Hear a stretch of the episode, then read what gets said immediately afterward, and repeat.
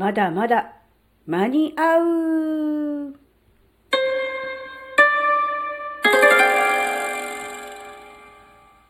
あずききなこが短歌しゃべるってよ。この番組は人生100年時代の折り返し地点で絶賛瞑想中、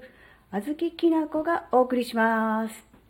皆さんこんにちは。あずきなです。えー、1月3日になりました。えー、1日、2日とダラダラと過ごしてしまったよとね、思うようなスタートが切れなかったというあなたに朗報です。今日1月3日は新月です。新月というのは、えー、新しく満ちていく日ということで、何か新しいことを始めるスタート日としては絶好なわけですね。なので、ぜひね、あの、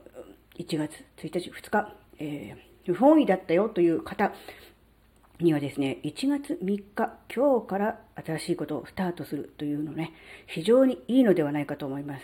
ね、新月ですからね、あの、月は、えー、見えないかもしれませんけれども、あの、どこかには必ずあります。どこかにはっていうのは変ですけど、うん、ありますのでね、えー、今日から少しずつ月がこう、ね、あの、大きくなっていくようにですね、えー、コツコツコツコツと今日から始めてみるというのはいかがでしょうか。うーん、どうしてもね、フレッシュスタートっていう、そのね、新年から始めるっていうのからするとや、っぱりね、1月1日とか元旦からっていうのをね、想像すると思うんですよ。で、まあ実際そうだと思うんですけど、でもやっぱりね、人それぞれ事情があったり、うん、なんだ思いがけない、うん、例えばお客さんが来たりとか、何かこうアクシデントがあったりとかして、うん、自分がやりたいと思ってたことができなかったりとかってすることあるじゃないですか。例えば、うん、今年は、あの、走るぞと、ランニングするぞと。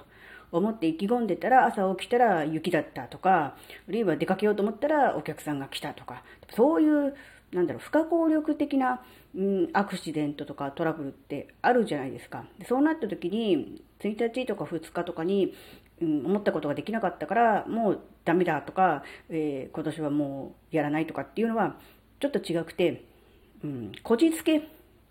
て言えばこじつけじゃないですか。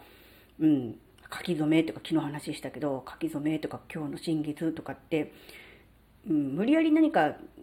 つけようと思えば何かしらはあるわけですよ。うん、だけどそうやって自分の中で勝手にこじつけでもいいので決めてよし今日は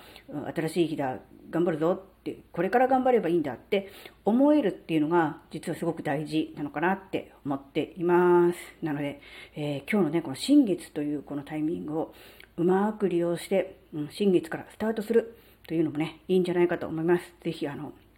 ご活用ください。はい、えー、今日はちょっと短いですが、ここまでです。ここまでお聴きくださりありがとうございました。それではまた次回お会いしましょう。バイバーイ。